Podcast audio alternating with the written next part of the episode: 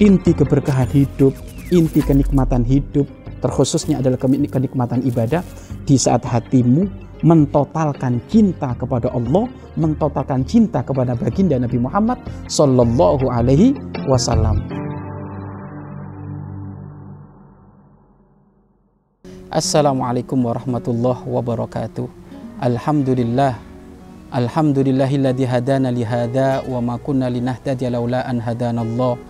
Asyhadu an la ilaha illallah wahdahu la syarikalah wa asyhadu anna Muhammadan abduhu wa rasuluh. Allahumma salli wa sallim ala sayyidina Muhammad sallallahu alaihi wasallam wa ala alihi wa ashabihi wa tabi'ina lahum bi ihsanin ila yaumiddin amma. Pemirsa yang dimuliakan oleh Allah Subhanahu wa taala, muliakanlah ibumu. Ketahuilah beliau begitu lelah mengurusmu dahulu. Kemudian beliau rela tidak tidur di saat engkau sedang sakit. Ini adalah pengabdian yang tidak bisa dinilai dengan materi. Berbahagialah engkau yang masih mempunyai ibunda karena ibundamu adalah kunci kesuksesan dunia dan akhirat. Dan beliau adalah penyejuk hati di saat gunda dan beliau termasuk adalah penyenang di saat hati kita sedih. Pemirsa yang dimuliakan oleh Allah Subhanahu wa taala, jika kita berbicara ibunda, berbicara orang tua, khususnya ibu, beliau adalah malaikat yang dititipkan oleh Allah berada di dalam rumah kita. Beliau adalah malaikat yang dititipkan oleh Allah berada di wilayah kehidupan kita. Maka bersyukur dirimu jika memiliki seorang ibu karena tempat kemuliaanmu melalui ibumu. Tempat kesuksesanmu melalui ibumu. Maka perhatikan ibumu.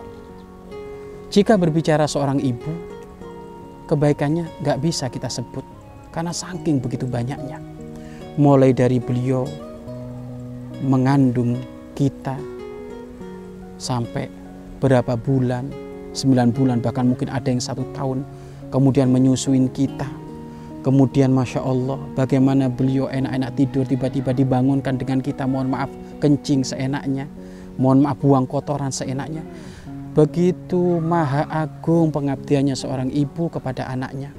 Beliau tidak pilih-pilih, walaupun seharian beliau sudah capek, padat, tetapi di saat tidur di lelapnya malam, tiba-tiba di saat anaknya yang masih bayi menangis, maka dengan mudah beliau saat itu menyusui, dengan mudah beliau saat itu menggendong, dengan mudah saat beliau beliau menimang-nimang hingga sang anak tertidur lagi. Wahai para anak-anak yang soleh, wahai para anak-anak yang soleha, muliakan ibundamu, muliakan ibundamu, muliakan ibundamu. Maka sungguh bukan termasuk hal yang muluk tetapi memang itu adalah sebuah sanjungan dari Allah sebuah sanjungan dari baginda agung Nabi Muhammad SAW al jannatu tahta min agdamil ummahat. Bahwasanya surga itu berada di kakinya para ibunda. Kenapa kok seperti itu? Karena wilayah kemuliaan keridoan kehebatan ada berada dalam ibunda. Maka ayo kita semuanya perhatikan ibunda kita. Perhatikan ibunda kita. Yang saat ini ibundanya Alhamdulillah oleh Allah diberi panjang umur Maka tolong itu jimat dunia akhirat Jangan kau sia-siakan beliau. Jangan kau mengangkat suara di depan beliau. Jangan sampai engkau tidak mematuhi perintahnya. Jangan sampai engkau menghardik beliau. Jangan sampai engkau dolim kepada beliau. Sehingga disebutkan di dalam Al-Quran fala takullahuma ufin jangan sampai engkau berkata kepada beliau berdua kalimat uf Uf itu adalah pelanggaran yang ringan di dalam melanggar orang tua itu nggak boleh. Lalu bagaimana jika lebih dari kalimat uf? Lebih dari kalimat uf itu apa? Masya Allah di saat dinasehati dengan raut muka yang berbeda. Di saat disuruh menjawab. Di saat diberikan nasihat ternyata nggak mau mendengar. Telinganya ditutup dengan dengar musik-musik. Ini termasuk adalah anak-anak yang durhaka. Dan anak yang durhaka kepada orang tuanya diancam oleh Allah, siksaannya didahulukan di dunia sebelum di akhirat. Setiap siksa itu diakhirkan oleh Allah. Setiap siksa itu diakhirkan oleh Allah kecuali siksaan durhaka kepada orang tua didahulukan ada di dunia sebelum nanti di akhirat. Pemirsa yang dimuliakan oleh Allah Subhanahu wa taala. Khususnya lagi di saat ibunda kita ini sudah mulai sepuh, kulitnya keriput, matanya sudah mulai rabun, tubuhnya sudah mulai membungkuk, berjalannya sudah tertatih-tatih, maka ini adalah wilayah keagungan di dalam kita berkhidmah kepada beliau, ngabdi kepada beliau. Maka tungguin beliau, jaga beliau senantiasa dalam keadaan sehat.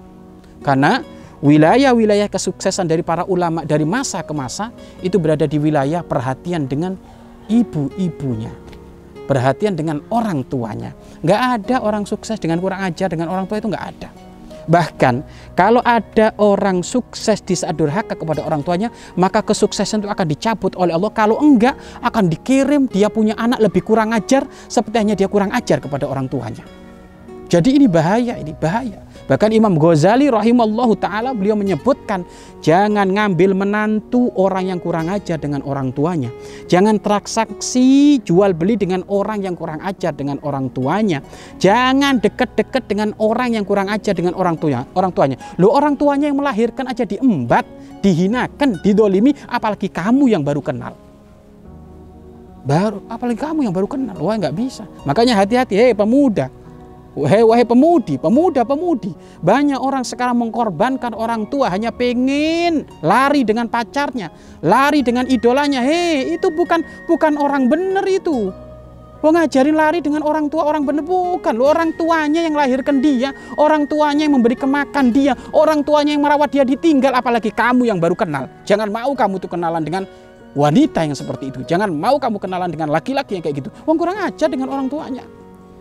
Makanya wahai para orang tua, jika engkau pengen punya menantu yang soleh, soleha, ngangkat derajat anakmu dan juga ngangkat derajat dirimu wahai para mertua, calon mertua, maka tolong cari menantu yang berbakti kepada orang tua. Jangan ngambil kaya raya tapi kurang ajar dengan orang tua. Musibah, musibah, musibah. Maka perhatikan ayo orang tua kita sekarang berada di mana? Tolong diperhatikan. Dan memperhatikan orang tua itu bukan dengan fulus, Gak harus dengan fulus memperhatikan orang tua itu dengan hati yang sungguh tulus mencintai beliau, hati yang sungguh tulus khidmah kepada beliau. Ya. Dan ingat durhaka kepada beliau, beliau itu ada sifatnya yang sangat halus pisan. Ada yang sifatnya sangat frontal ada, maka jangan diambil semuanya itu. Maka sekarang jadikan beliau ibunda dan ayahanda kita, ratu dan raja di rumah kita. Muliakan apa yang menjadi perintah beliau. Dengar. Jangan jawab, jangan bentak beliau. Khususnya di saat beliau sepuh sudah sakit, tolong jaga rawat. Sebelum kau masuk pada wilayah kehancur, kehancuran. Pemirsa yang dimuliakan oleh Allah Subhanahu wa taala. Ayo jika Anda masih mempunyai orang tua maka itu jimat sapu jaga dunia akhirat. Pintu surga terbuka lebar-lebar. Makanya unik bin ajaib Ziarah ke sana kemari rajin. Oh, ziarah Wali Songo sampai habis jutaan. Ziarah Mekah Madinah sampai habis jutaan. Bagus itu semuanya. Tetapi ingat, ada orang tuamu di rumah. Jangan sampai nggak kamu kunjungi. Jangan sampai nggak kamu perhatikan. Siapa yang perhatian dengan orang tuanya, perhatian dohir batin, perhatian benar dengan orang tuanya, maka ini akan menjadikan dia sukses dunia dan sukses akhir. Perhatikan orang tua kita perhatikan orang tua kita, perhatikan orang tua kita.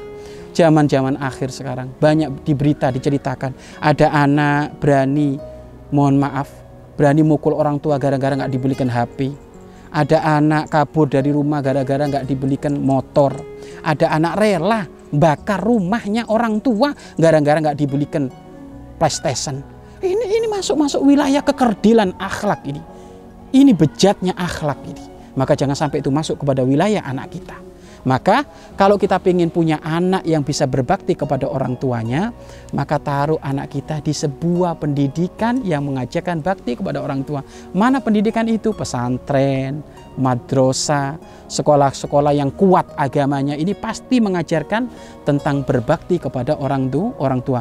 Karena memang juga jangan sampai orang tua berkata, "Nak, kamu berbakti dengan aku ya, Nak. Nak, kamu berbakti dengan diriku ya, Nak." Itu sebenarnya kalimat gak pantas. Tetapi kalau anak kita kita taruh di pesantren, otomatis dia ilmunya setiap hari adalah ilmu yang mengajarkan dia untuk berbakti kepada orang tua. Sehingga otomatis itu anak akan ada perubahan akhlak.